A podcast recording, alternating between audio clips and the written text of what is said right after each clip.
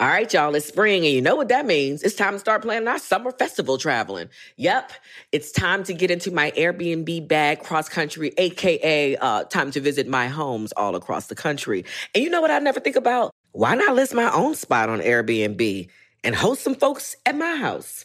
I mean, my house is cute. Yes, let's make money while we're spending money. Just trying to help you out, man, because your home might be worth more than you think. Find out how much at airbnb.com slash host. Tired of not being able to get a hold of anyone when you have questions about your credit card? With 24 7 US based live customer service from Discover, everyone has the option to talk to a real person anytime, day or night. Yes, you heard that right. You can talk to a human on the Discover customer service team anytime. So the next time you have a question about your credit card, call 1 800 Discover to get the service you deserve. Limitations apply. See terms at discover.com slash credit card. This is your moment, your time to shine, your comeback. You're ready for the next step in your career and you want an education employers respect. So you're not just going back to school, you're coming back with Purdue Global. Backed by Purdue University, one of the nation's most respected public universities, Purdue Global is built for people who bring their life experience into the online classroom. Purdue Global, Purdue's online university for working adults. Start your comeback today at purdueglobal.edu. Questlove Supreme is a production of iHeartRadio. Yeah. We're writing our roll call theme right Oh, oh man, I think at one point in 2020, I just went through a bunch of episodes and only listened to roll calls. I was like, let me see how he did. Mm-hmm. Okay, let me see. They're good. Bring their, you know, bring everybody together at the at the beginning. Not yet. Not yet yet. Not yet yet yet. Okay. Now yet. Suprema, su, su, Suprema roll call. Suprema, su, su, Suprema roll call. Suprema, what the fuck? Suprema roll call. Suprema, no, let him go. Let him go. Let him go. Let him go. Let him go. Is Steamboat Willie on the show with us? Come on. Okay, let's Suprema, su, su, roll call. Hannibal B. Yeah, Questlove Supreme. yeah, With a nice Chianti. yeah. And fava beans. Roll call. Suprema roll call. Suprema, su, su, Suprema roll call. My name is Fonte. Yeah. And I'm feeling free. Yeah. Rap for 14 minutes. Yeah. Kept about 30. Suprema, su, su, Suprema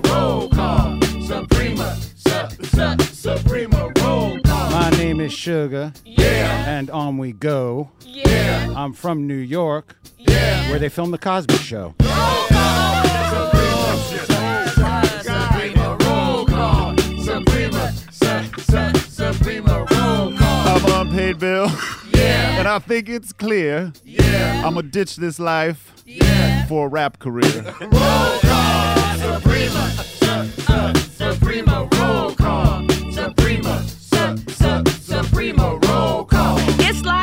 Laiya. Yeah, That's Hannibal Buress. yeah, Right in front of him, yeah. got me stressed. Oh, Gotta rhyme. Got me nervous. Suprema roll call. Suprema, su, su, Suprema roll call. My name is Hannibal. Yeah, Don't call me Lecter. yeah, When I make music, yeah. you call me Escher. Roll call. Suprema, su, su, Suprema roll call. Suprema, su, su, Suprema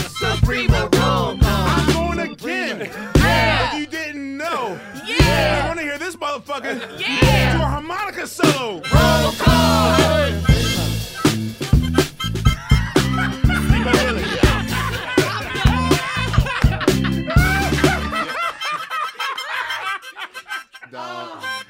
Oh my God. Yo. Yo. That's the first. That's Already the first. out the gate. That's the first. Oh. Fuck yes. Between Q-Tips, ad libs, and uh, oh, Yes. Charlie Wilson, this this might have, have, have Top just five. Nah, nah, straight One up. just it. happened to be in his pocket. you don't travel with Oh harmonica? my Fuck God. Thank Dog. you. Shit, this is another episode. what the fuck just happened? Yeah, right. Yo, it's another episode of Questlove Supreme, Team Supreme. Hello. Hello. We are What up, what we up? are in Los Angeles. Woo. having uh, uh that's not when I say Los Angeles, it's, Oh, woohoo! You. yeah. Oh. No, that's the end of living single. Oh. Uh, Oh, you talking about the production? You are such a deep dive. Yo. Anyway. like I, I, I missed he's that. talking about after the dun dun dun dun dun dun, Yeah, uh-huh, and then yeah, the yeah. production. And then the joint come Woohoo, up. Yes. Anyway, I, I, I, will, I will implement uh, what sound fuck is going effects, on claps or whatever. Anyway, uh, Supremers, uh, how, how's life going out here? Good man. Good. we've been we've been trying to make this one happen for a long time. Oh Like, we've, been, yeah. we've been trying to put this. Remember, together. he It's was- been a minute. Wait a minute. Yes. This is his first episode. In my mind, Hannibal was like a repeat. No, Remember? I never. Have we had him on the books before? yeah, Yeah. Well, yeah. I just never wanted to do the the Zoom one. Yeah. And yes, and then we Good were supposed to Nice. do He had Yeah. harmonica like gig. roots uh, picnic and stuff. But this is it happens when it's supposed Nice. to happen. Okay. Yeah. That's what's up. Yeah. Well, you know, it's kind of weird because I really, unlike our other guests, I truly, truly, truly know our guest today. Of course, I guess I first met you walking in the hallways of 30 Rock. yeah. And uh, I believe I saw your first ever late night stand up You talking about the when the- you when I did Fallon? Yes. I had done a couple before then, but that was the one of the most impactful ones because it led to me getting Saturday Night Live from there. Yeah, I was going to say that was, you know, I know many of Stars Born moments when it comes to the music acts on the show that were like, you know, Ariana Grande's first time or whatever, like people that are going to be like impactful. But I definitely remember in the comedy world, if if you make Higgins excited, which Higgins runs SNL, Yeah. like that's the first time I heard him like give feedback on a comedian. So I was like, oh wow, that's important. But you know, I will say that that's how I first met you. But of course, you listening out there, uh, you're familiar with our guest, of course, as be it on the Eric Andre show or, or in Broad City or any of the Spider-Man franchise movies. Tag. Yes, tag. Oh, that's my tag. Yo, I love it. Is it is unhealthy the amount of times I've committed to watching tag. Like If it's on, you watch it. Anyway, yeah, that's for some reason. uh, I want to ask you about that because my fear is running, well, especially wh- where I'm now. so I want to know what the audition was like. But not to mention, you know, of all the pivots that we talk about on the show, he's had the most interesting pivot as an MC. Lord knows, I I did not see that coming in the beginning. At first, I thought you were trying to troll us, but then I realized like you are dead serious about this new craft of MCing, which I wasn't familiar with before, and we're going to get into that. Ladies and gentlemen, welcome Hannibal Buress to Questlove sir. Supreme. Hey, Finally, Thank you, man. Thanks, man. Rapping, Came rap, to rap, him. rapping, rap, rapping because I'm rapping. I love it. Man, excited to be here with y'all, man. yeah, I was about to say this is this is a new glowing Hannibal that I see, and I, I want to figure out the secrets. Like, I guess I want to start even before your life. I want to know what did you do in the pandemic that made you almost this new enlightened Hannibal oh? 2.0. It was just, I think it was what I wasn't able to do Okay. because stuff being shut down. So stand up was shut down outside of the terrible drive-in tour that I did. And so acting was was weird during the time when projects did start up. You had to get COVID tested mm-hmm. and multiple times. Oh, you uh, yeah, we about to film, but you staying in this hotel and and, and all of this. And, and so I had to decide, uh, do I want to do that to go not be myself? Do I? And so a lot of times the answer was no. But the studio process and that energy, you could still get that no matter what was going on. So I just kind of was enjoyed recording a lot and and had a lot of fun just being in the in the studio. Like he, it would be like three in the morning. He'd be like, hey man, I did this. Check this out. Same. He just but that, that's what I want to know. Yeah. Like, were you? Am, was I late to the train? Like, were people aware of this other talent of yours, or was it just like something in the pandemic where you're just like, all right, I rhymed a little bit, but let me Yeah. really. yeah, it was just where I was able to do it and and focus on it and having a lot of having a lot of fun, and then also just send it to people because people were bored and available. So I, was, I remember when I did and when I recorded the first version of, of, of Kept About Three, it was really 14 minutes 14 long, minutes. and I was I was so hyped about a couple moments of it, and I sent it to so many people, which I wouldn't do now. I wouldn't send a rough like that. but at the moment, I was just really, really proud of it. And um, the end of the world, and we were in the space to uh, receive Yeah. those things. And so uh, I've been dabbling. I started out actually I did music before I ever did any stand up comedy. Okay. I recorded some songs with my homie Dave. Uh, Video Dave? no, no, my homie Dave that I grew up on my on my block in Chicago. We recorded some some songs probably in 2001 or so. I started comedy in, in 2002, and then I was always adjacent to to music. I even battle rapped in college just to get stage time because battle rap is about getting reaction from the from the crowd and everything. And uh, yeah, was doing you know hosting hip hop events and you know a lot of my early stuff references uh, references music. So it was I was always around it, but just you know started doing stand up. Less friction in stand up at that because you just show up and do stand up too. You know what I mean? You ain't got to go to the studio and all this. You go to you open mic, you sign up, boom, you're doing stand up. What's more challenging for you? Stand up is more is more challenging.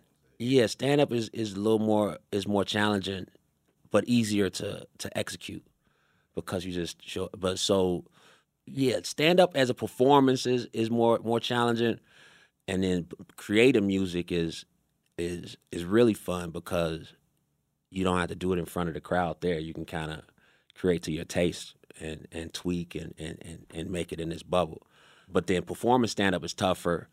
Performing music with the band, I really enjoy because you can kind of take breaks and and be a fan of music while you while you performing music. So I, you know what I mean. You let the solo go off, and you can just kind of vibe and like. Mm-hmm. And it be sometimes when I'm up there with the band, and I'm like, you hear something, like, damn, what, what? like, damn, that's who rocking with me right now. Right. Like, what did what did he just do? Like, whoa. Right. And so those moments is really cool because you don't have to be on every every single second and uh, just you know figuring it out, man, and figuring out the just getting the show better. I think you can make jumps in the in the music performance as far as making your show better. You can you can make big jumps in short short amount of time. Okay. Uh, I feel like as a comedian, you, you can make jump, but they take a while. But as far as music, you can kind of you can do your show, and then you go watch a few folks that's really doing that shit. You're like, okay, we need to rehearse more. We need to get our visuals right. We need to bring our own sound guy. We need to bring our own monitor guy. We need to get the visuals on point. We need to all wear the same shit. We need to do the da. I need to work with a movement coach. I need to motherfucking Well, run shit, it. you're more advanced than me because I'll be honest with you. After enrolling in Camp Cool J for seven weeks, yeah. I've realized that we have yet to even scratch the surface of what our potential is. Right. Because LL is just such a forceful being on stage. Yeah. that it was almost like the equivalent of someone waking us up from a coma. Where I Mm-hmm. realized, like, yo, I've, I've never like, you know, you see rock drummers doing like "Smells Like Teen Spirit," Yeah, like that sort of thing. Yeah. Like I've never done that in my fit. Like I craft roots music so I could just chill, Mm-hmm. eat a peanut butter sandwich, get on my phone, and all that. And suddenly, like I became like this drummer, Yeah. and I didn't realize like how much He's hella present. he t- attacks the stage, Yeah. and it's weird. Like you know, maybe the first week and a half, like we got jokes and that stuff, Mm-hmm. but then it becomes like osmosis, where suddenly like what we were once mocking, now Right, we're right, right. doing, and so yeah, I mean the fact that you have the the wherewithal, because for me it was just like getting through a show without getting booed mm-hmm. was my goal, which is why like every root show that like we've never end I I don't have an ending for any root song whatsoever. like literally, I attach songs in just because I never wanted to end the song. Huh, and hear like everybody just yeah, right. One clap. Mellow my man. Huh. yeah, yeah. you know, so I mean the the fact that you at least are watching the the playback or not watching the playback, like looking at the highlight reel to see how it can improve. Like that's how the Prince recorded every show, Yeah. and then would make the revolution sit in his room, watch the show that night, like that three hour show they just did, and be like, all right, see here, you, you know, almost fell off stage, so that's fifty bucks, and you know, so I, I think that's awesome, man. And you just started combining the two, right? Because you weren't always doing them together. Yeah, I Saw just that. I'm- I'm, a subscriber on your uh, page, so oh, I saw word. you asking us. yeah, last year I was in my stubborn music mode where I was I'm only doing music.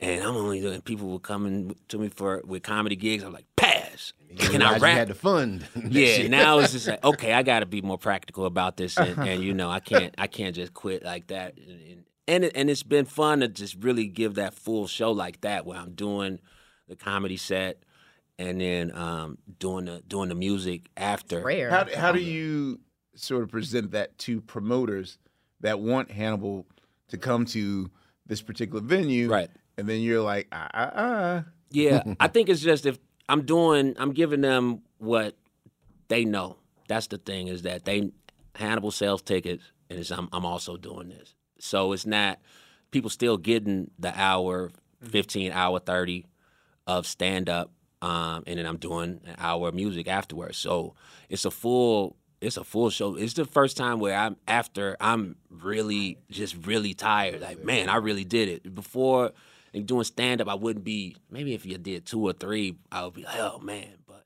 now it's I really feel feel spent after the show. So it's been um, it's been dope, man. It's not a lot of people. I, I was trying to think outside of you, but in my lifetime, I'm like you, Jamie Foxx. I remember when Jamie Foxx did a whole tour like this. But- Edward Regan Murphy, the last Really? one of his word? Wait. last.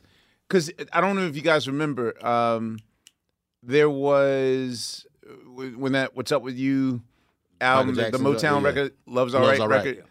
right? He did some spot dates, like at stadiums, like his very last run of doing like stand up comedy. But yeah, he would open his own shows and like Larry Let's Graham. get serious. Yeah, like even to this day, like I've gotten calls to like, you know, come drum on this thing. Like he'll employ the best musicians to come. I mean, he did that song with Snoop Lion. That was all And I- right. Then that was all right. did have a that was Snoop all joint. right. That was really kind of surprisingly, Right. Surprisingly. surprisingly. Yes. I no, that's it goes right there in the blotitious uh About to say. But uh yeah, like Eddie would do a half hour with Larry Graham as his band leader, and then he would do some stand up. Gambino, uh, his uh, his Oh, 2011 tour, the I Am Donald, he he opened with stand up and then and did music. believe it or not, like I'm I- I'm actually glad you're doing this because the thing was when uh Dante Yasiin. Thank you. I was I was about to say yeah, but I didn't even know you was wrong it for was a like minute. a Y word. Like uh, wait, wait, wait, wait. Yusef. Yas- when Yasiin first uh, came on the scene as Mos Def, that was the first time that I saw an MC really have communication skills to that of a stand-up comedian. Like he was uh, literally like working this crowd. I mean, he was doing crowd work, and like to watch him in from '96 till about '98 was like just a thing to behold.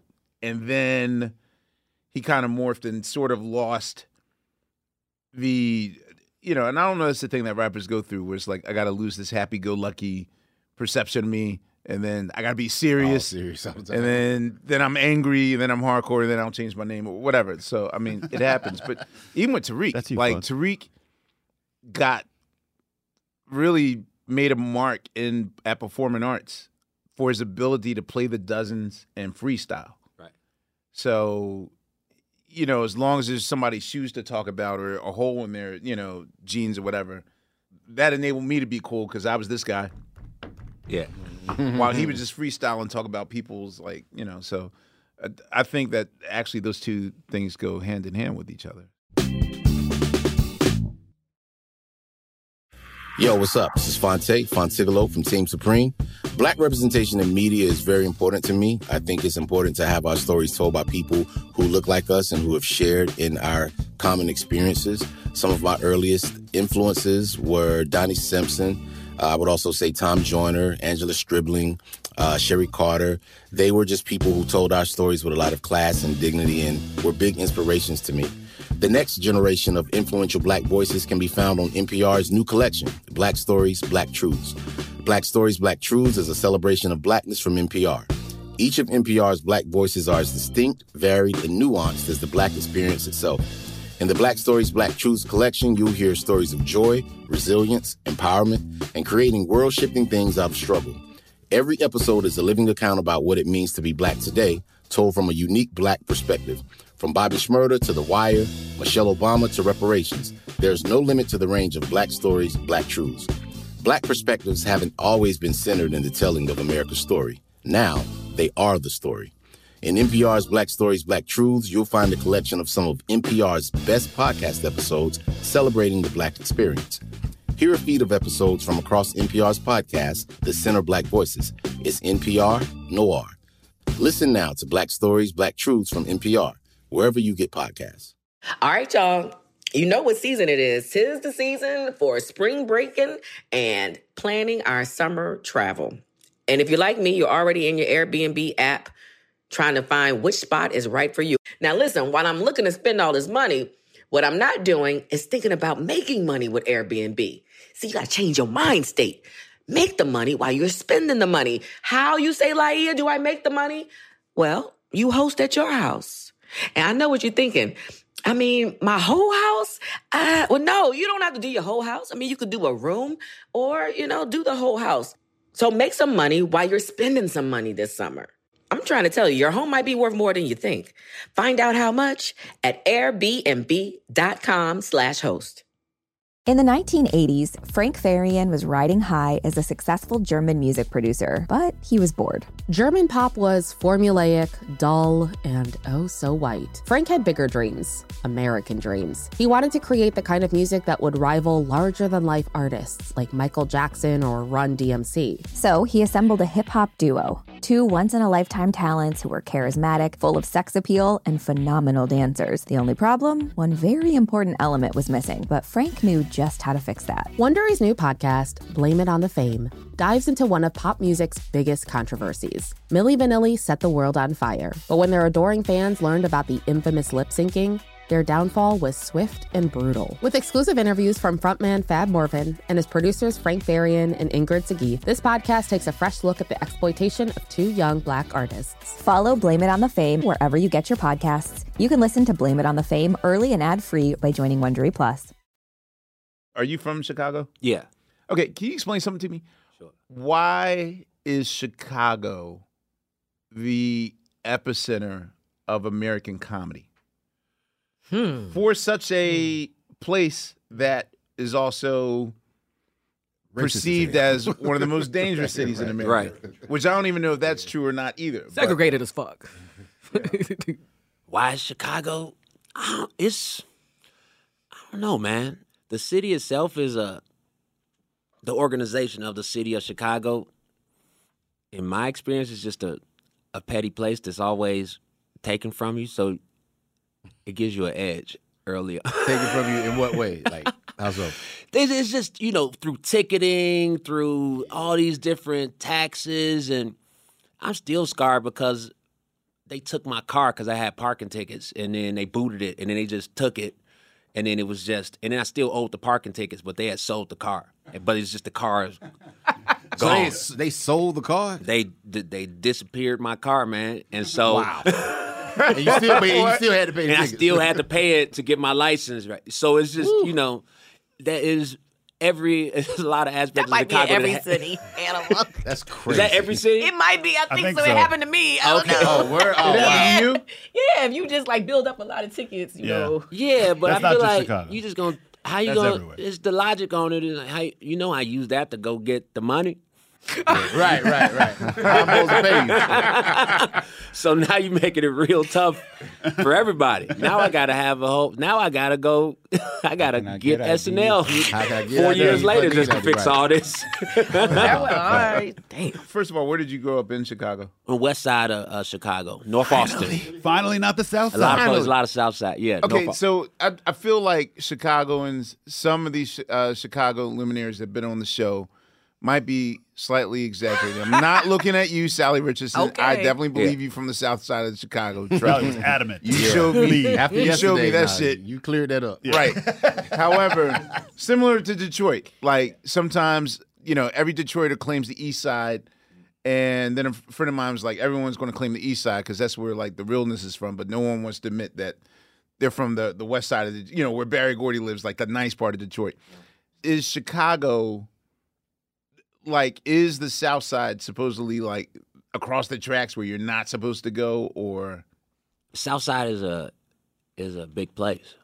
Okay. So there's there's hood neighborhoods in on the South Side, and then there's also Bronzeville and and Hyde Park, which is where Obama's house is. That's kind of the the the Harlem of of Chicago, where you know you got nice houses and stuff. So the South Side is just is uh is a pretty much a city in itself with other areas, and you got uh, white neighborhoods on the South Side. You got Latino neighborhoods. You got you know. Um, so it has, yeah, it's, it's some tough spots on the south side, and there's some some nice ones too. But they kind of, you know, and that can change in two blocks. You're like, whoa, it's nice over here. Whoa, okay, I'm not safe. City well, in, living. in the beginning, like I, uh, well, you know, uh, Big George, right? Uh, George, Who owns the record? who owns the record? Daniels. Oh, George's music. George Music Room. Yeah, Right. George yeah. Daniels? George Daniels. George George Dan- Daniels. yeah, yeah. Okay, we hey, Big George, Yeah. George Daniels. Like when in the beginning, when you would have to like do in store appearances and whatnot, and he would take us around to these various record spots. Like literally, he'll be like, "Oh yeah, there's uh Oprah's condos over there," and then literally will be like Cabrini Green, like in mere seconds. Like Yeah. the projects and the condominiums are were in proximity. Yeah. pre ninety six. Yeah, Cabrini Green was really close. Is really close. Was really close to downtown. A few minutes. Okay. Super close. Yeah. So we're like, what is the West Side like for you? My area on the west side is North Avenue in Austin. So it borders Oak Park, which is a, a suburb, but it's a a suburb that's there's suburbs, there's outer suburbs where you got to get on the highway and, and drive 20, 30 minutes. And then there's suburbs where it's just like this side of the street is Chicago, this side of the street is Oak Park. So my area had Chicago influence, but it also had part suburban feel because it was adjacent to that. So that's where I was at. So Nor- North Avenue in Austin. y'all were like middle class family. Yeah, but it still had its it had, still had bullshit going on occasionally, Of but course, it wasn't like you didn't feel like unsafe all the time. It's just like watch yourself. Did What you? did your folks do? What That's did your people do? Yeah. My my dad worked at the railroad at Union Pacific Railroad, and then my mom worked at uh, mental hospital for a while, and then worked at my old school, St. Paul Lutheran School, as a, as a teacher's assistant. oh God! So you had to go to school while your mom was there? She wasn't. She worked there after I left, actually. Oh, after I left that school. Because that's that's too much. Pressure. Yeah, it would have been. It would have been nah. way too much pressure. Uh, d- d- during that time period, like, were you? uh, Chicago has so many luminaries from like past, present, and future. Like, were you in proximity of anyone that was Chicago based? And you Just socially, like, socially, hey, uh, in my high school, there's Common, or you know, no, in my Oh, high yeah, school, right. uh, no. Well, fifth and sixth grade, we played against we played basketball against this kid. It was a kid, Amari Sawyer, that ended up going to DePaul, and he he cooked us, man. he cooked the hell out of us, man. You know, because it's the fifth and sixth grade basketball. There's no. There's no scouting report. You just find out on the court. right, exactly. In real time. There's no like, yeah, we gotta watch. Make sure that you just get out there and you like, what was that? and he starts cheering for his side, right? What the? What was that? And it was a play. right, It was a play where the ball was going out of bounds off of him. He saved the ball, jumped midair, threw it off of me out of bounds. Oh. And but that was not a fifth and sixth grade play. They were, we were just confused. I remember, like, "Still, ref, give You him a tech. amazed. Give him a tech right now. Get him out of here. He's a grown man. Let us kids enjoy ourselves.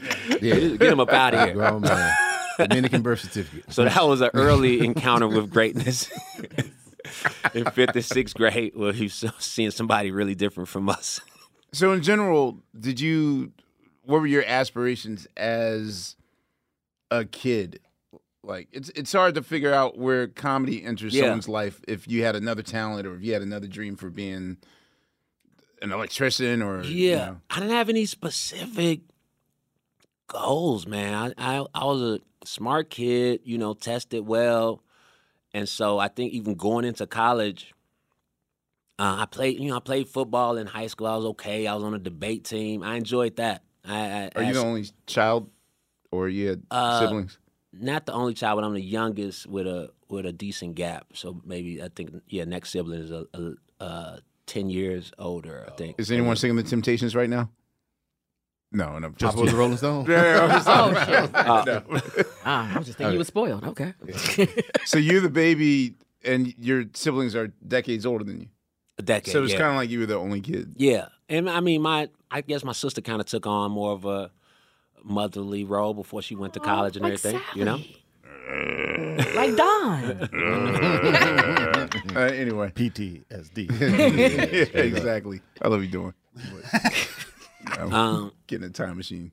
Yeah, but going to college, I think I just went just because that was what you was supposed to do. It wasn't. It wasn't with a real vision. It was just kind of you're supposed to go to college and Where did you go again? Southern Illinois University. Okay. Major?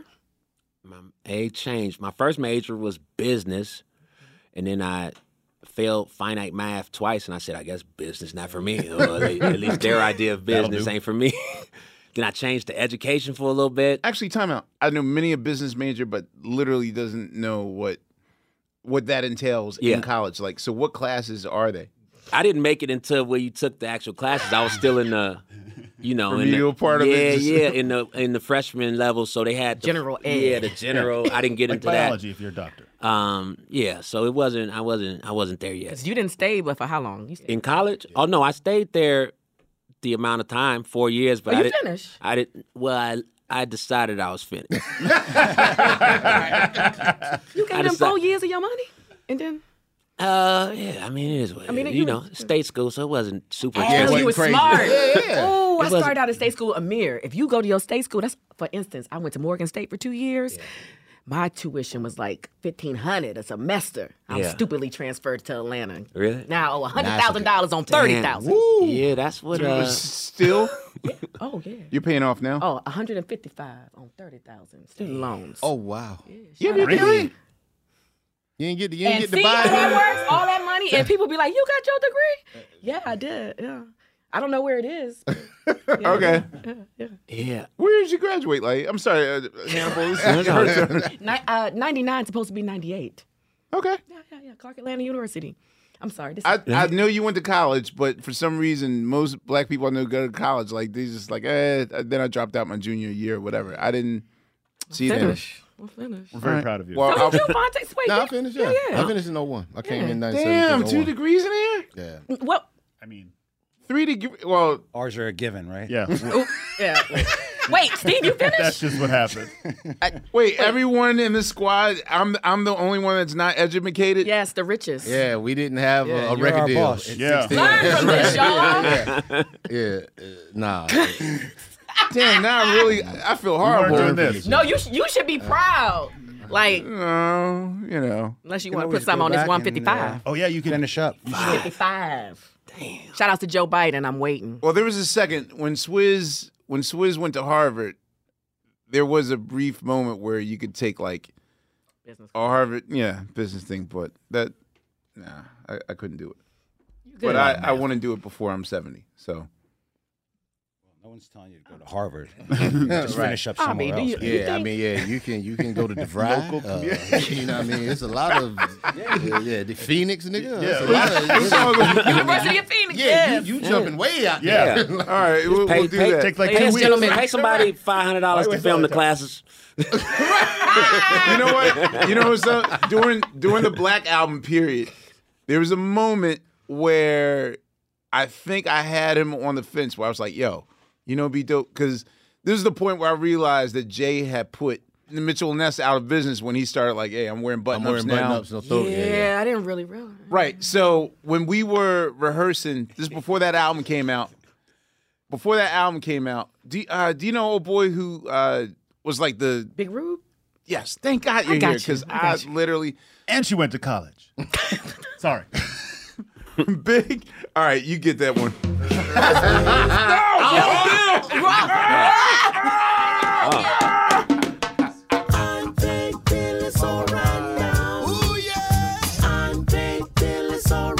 Finally, we've been here for two days. I got my fucking theme song.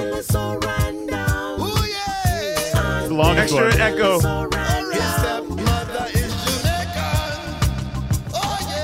With the dub. All right, there we so go. awesome. You're just so awesome. Any, yeah, so the whole point was that I was like, whoa, if you're this powerful, if you're this, because Big Rube actually hit them up and said, hey, Help.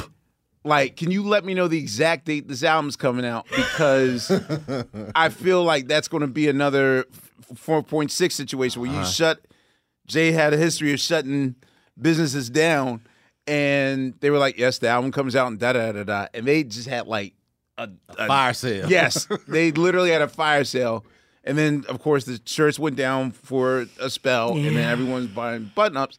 I was like, wow, if you had the power to do that, I was like, if you went to college, everybody would follow suit and go to college. So I was like, I thought he was gonna get him to teach a class. He needs to teach motherfuckers how he did these well, things. I mean, yeah, but I, you know, I, I was, I, I had hope for us. So, A, a shirt is an but he easier just lift. laughed. I'm about to say, yeah, yeah. Shirt and college are two different. Shirt two- is a boom. Go to Ross's, twenty bucks. I got a shirt. I'm Jay Z. Yeah. yeah. I'm right. You tell me I got to fill out a FAFSA and shit. It's like, hold Like, what? yeah, Yeah, doing what? else. Show I up. gotta stay in a room with a stranger. Oh, I don't know. I don't know, Hove.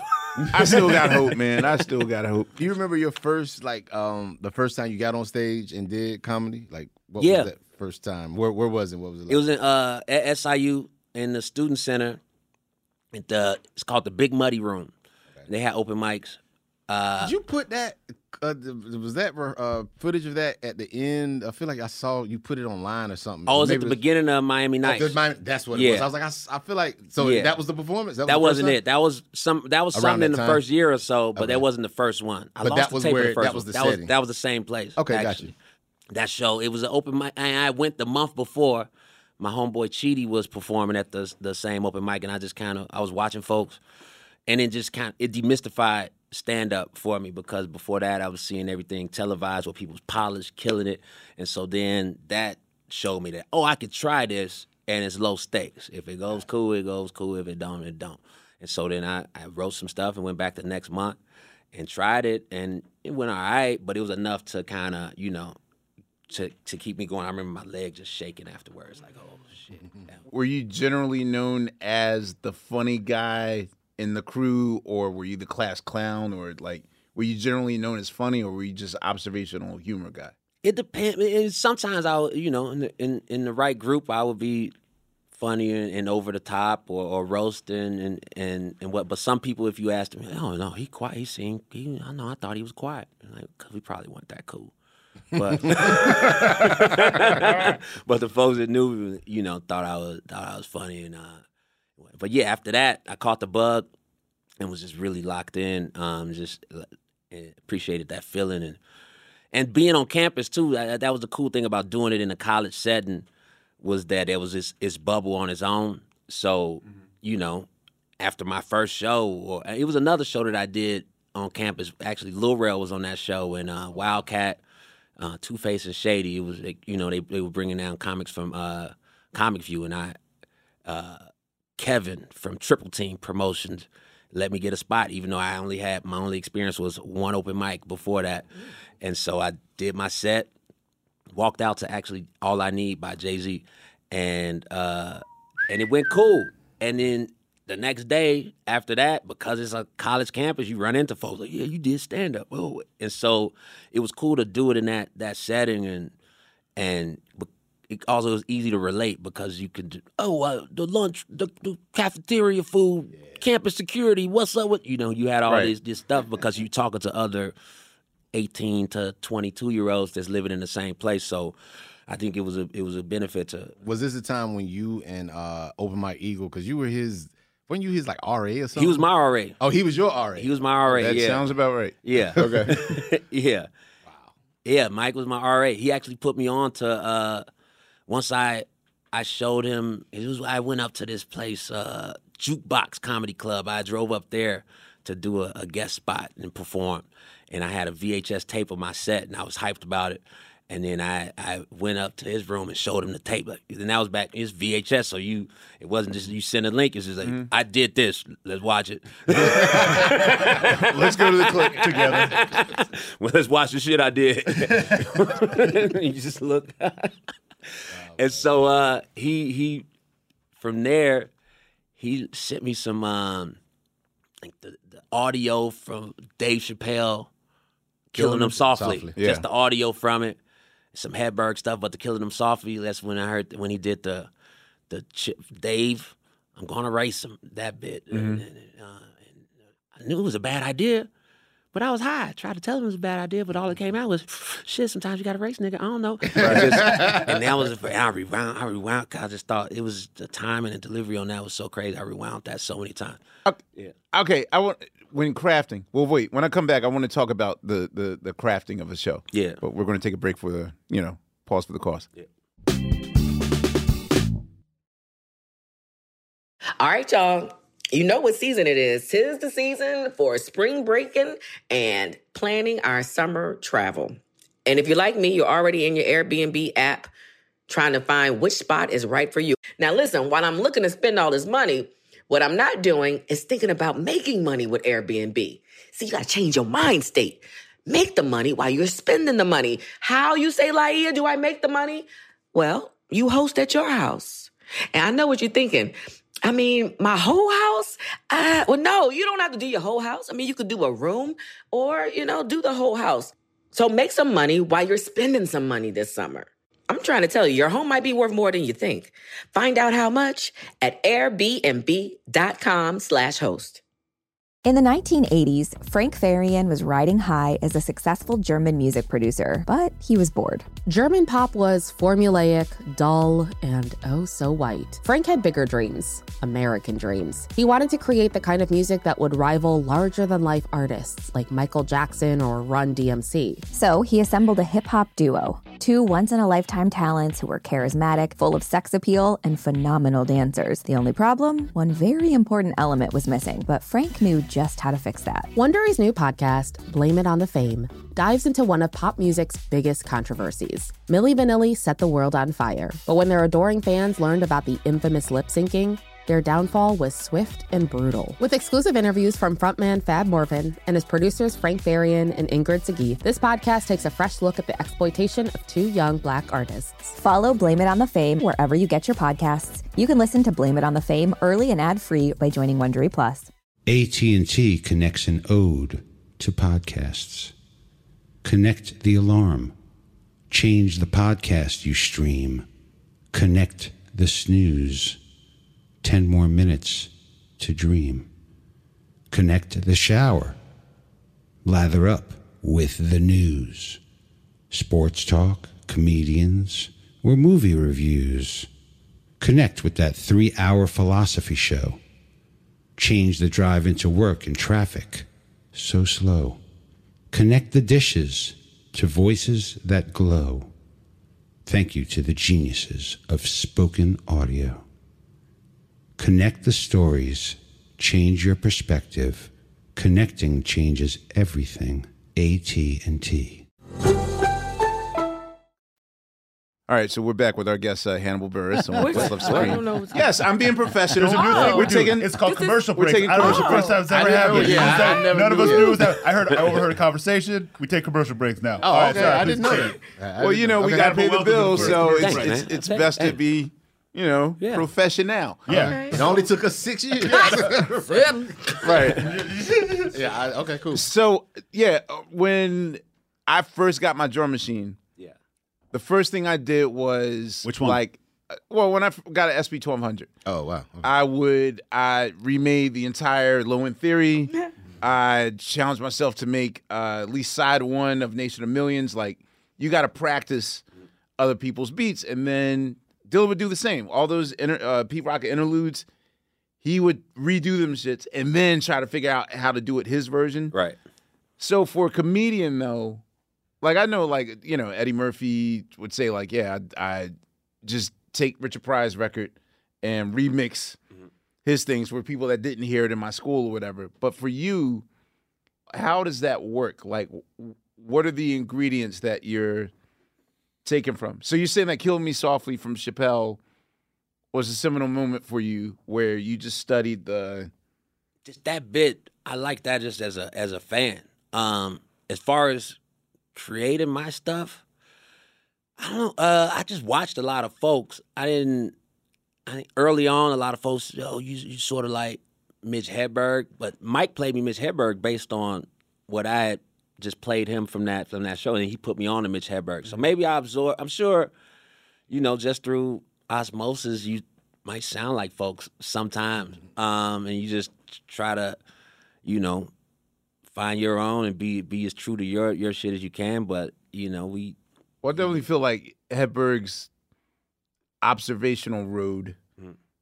that has been long vacant, and you know somebody has to walk that path. Is that how comedians look at things? Like, okay, well, this guy's the singing comedian, and this guy's the, you know, the the family storyteller, and this person's the, you know, the Gotta have to have a lane. the street Yeah, comedian. yeah. Like, is is that are, are they compartmentalized like that, or? it wasn't it wasn't that calculated at that time it was just really just trying to get better just try to you know just have your your seven, not bomb really say, that was just the whack. thing it was just not just how to do a So do you set. remember what was the first the first joke that you wrote that hit?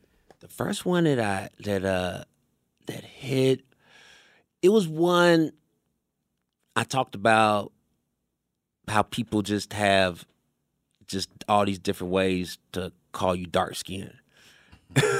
like damn you black as hell. You so black if you you uh lay on lay on if you stand by the wall, it's a cave. If you lay on the ground, it's a hole. You so black you purple. African like it was just kind of a run of just all these Why things. is that everyone's entry into the comedy world? Because even Chris Rock said he had a good three minutes about Miles Davis being black, and that's what that's what made Eddie Murphy invited him to you know Beverly Hills Cop. Like it's almost like that's a entry point. Yeah, it was just you just think about. I mean, yeah, you just you know repeating things that people Yeah. said to you, and like that, that you didn't understand why they said it. on Like, blackness is the birthplace of that's Of comedy. why am yeah, that's America. Wh- What? Why am I an African booty scratcher? right, man. I'm just existing.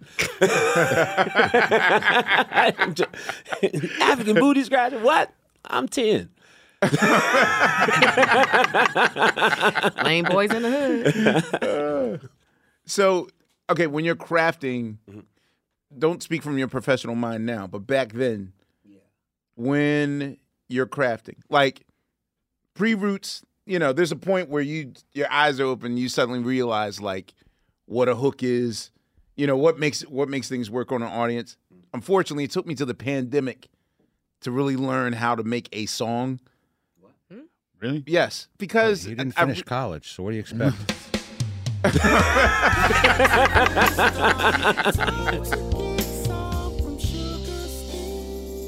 we've had records, we've gotten lucky, but I never knew the science of songwriting or what makes a song work, like what makes it effective and what makes it non effective. And it wasn't until the pandemic, in which I'm literally stuck five hours every day going through every song to know, oh, okay, this is why this. I don't know why. I just never studied the science of. You knew it. You just No, I didn't. Because the thing is, is like we would never write songs. We would never demo a song. We just jam and sound check. Oh, that sounds dope. You know, like next movement was made like in a, uh sound check in Hawaii. It's like, oh, record the tape real quick, and we did it for like two minutes, and then came back and did that jam. But I didn't realize you got me with scientific. That's because Scott Storch, not black, wrote, wrote- You got me. No, no, no. But I'm, I'm just saying that, you know. All right, when uh, when um when the Motorola two two way Two-way. pages came out, Oh, that's yeah. when I realized If like you can program it on a two way, that's that's a hit. Like, What? it- yeah, because you need a part to whistle. Like, all right, Prince is delirious. You know, Uh, we never had a what's the of the next movement. There's Bam, bam. that's background vocals. See, but that's background that's for vocals. me. That's Right, the- right, you know what right. I No, mean? you're But right. I- You're But I feel what you're saying. Though. Yeah, I, I yeah. get it. like Prince is the master of he'll do the intricate shit that interests like all the music nerds, but he'll have the Layman's term thing. Yeah. right. I don't want to say the idiot factor or whatever, like the the common man's thing that attracts them to it. And Regular that's- folks. Yeah, pop songs are you got to have that sticky part that people remember, and then you window dress it with.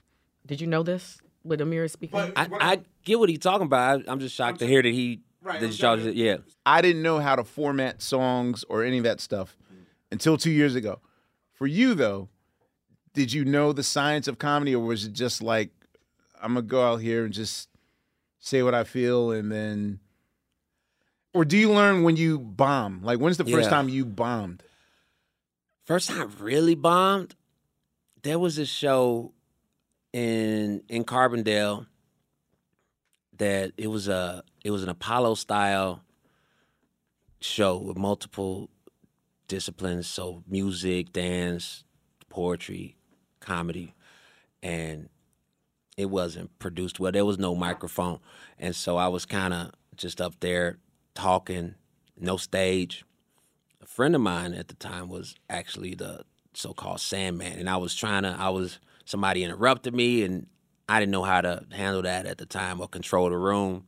And I'm up there with no mic, and then so then he starts vamping towards the stage, and so then they start getting more hyped. Yeah, yeah, yeah, and then they booing, and then he just, you know, Sandman traditionally dances you off stage. Mm-hmm. For some reason, he picked me up and oh. threw me over his shoulder. And then your walked- friend, your friend. This Yeah, we were in the same performance Right, group. right, yeah. right. He wanted to make his Y'all was still bit friends funny. after this? Yeah. Like- Yeah, and so then, and I actually had somebody. I got the footage of it. I'm like looking into the camera, like stop the tape, stop the tape. But that one, that one was that was a rough one right there. But uh, yeah, it's uh, I think I learned. You just it's trial and error, and you see kind of what people connect with more. So I think the first two bits that were really that kind of really connected with people in a in a in a different way than the others were talking about kicking pigeons and flicking pickle juice were the ones. And I think that's also this premise choice too, is just you know. Speaking of comedians- what's up, man? that, that's hilarious. what the Oh no, we're just going a podcast. Don't worry about it. Don't worry about it. So, how are you, sir? How are you, buddy? Good to You see good? you. All right. Great to see you. How's it go? I heard it's not going that good. I mean, subpar. Just figuring it out, you know. Yeah. Wait, when was the last time this happened? When uh, When Mandy D'Angelo- Patinkin? No, when when we Mandy were at- Patinkin walked in. Oh, Mandy Patinkin, yeah. Maybe you want to take one of your famous commercial breaks now, man? Will Ferrell is so hot and tall. And now Get me back to of here. Questlove Supreme. Get me out of here. Get me out of here, please. And that's where we're going to end part one. This is Unpaid Bill from Team Supreme. We had such a good time with Hannibal Buress in Hollywood. I mean, come on, who brings a harmonica to the gig? Felt so good to be back in the studio with my QLS family, and it'll be so good when we give you the rest of this interview next week. In the meantime, Hannibal is playing his biggest hometown show in Chicago on November 2nd at the Chicago Theater. If you're anywhere nearby, please check it out. Thank you for listening to Questlove Supreme. This podcast is hosted by Amir Questlove Thompson, Big Boss Man, Laiya St. Clair, So Blackety Black, myself, Fontigolo, Fonte Coleman, Sugar Steve Mandel, and Unpaid Bill Sherman. The executive producers are Amir Questlove Thompson, Shawn Gee, and the unbothered Brian Calhoun. Produced by Brittany Benjamin, my dog, Cousin Jake Payne, my motherfucking man, and Laiya St. Clair, my work wife. Edited by Alex Conroy. Produced for iHeart by Noah Brown and Mike Johns. Audio engineering by Graham Gibson, aka Double G, at iHeart's LA studio. Thank you for tuning in. Check us out next week.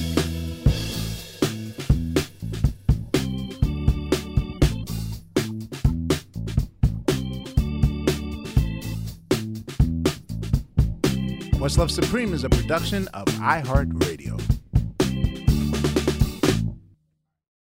For more podcasts from iHeartRadio, visit the iHeartRadio app, Apple Podcasts, or wherever you listen to your favorite shows.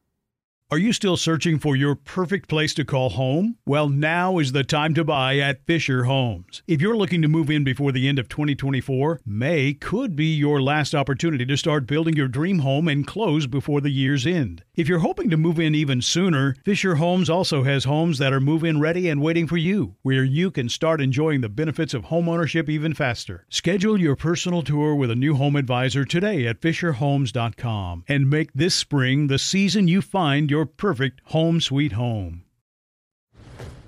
You never want to find yourself out on the water fishing without the essentials. So it's best to always pack a Columbia PFG Solar Stream Elite hoodie to protect against the sun. I mean, it provides great protection and it's really breathable so you don't get hot. That's a win-win. Columbia PFG has a lot of great gear, so before you head out on the water, head over to Columbia.com slash PFG to shop their performance fishing gear. The wait is over. The Chi is back on Paramount Plus, and the stakes have never been higher. Everything changes on the South Side when a new threat comes to power in the Showtime original series from Emmy winner Lena Waithe. Battle lines will be drawn, alliances will shift, and danger lies around every corner, leaving everyone to wonder who they can trust. Visit ParamountPlus.com slash The Shot to get a 50% discount off the Paramount Plus with Showtime annual plan. Offer ends July 14th. Subscription auto-renews. Restrictions apply.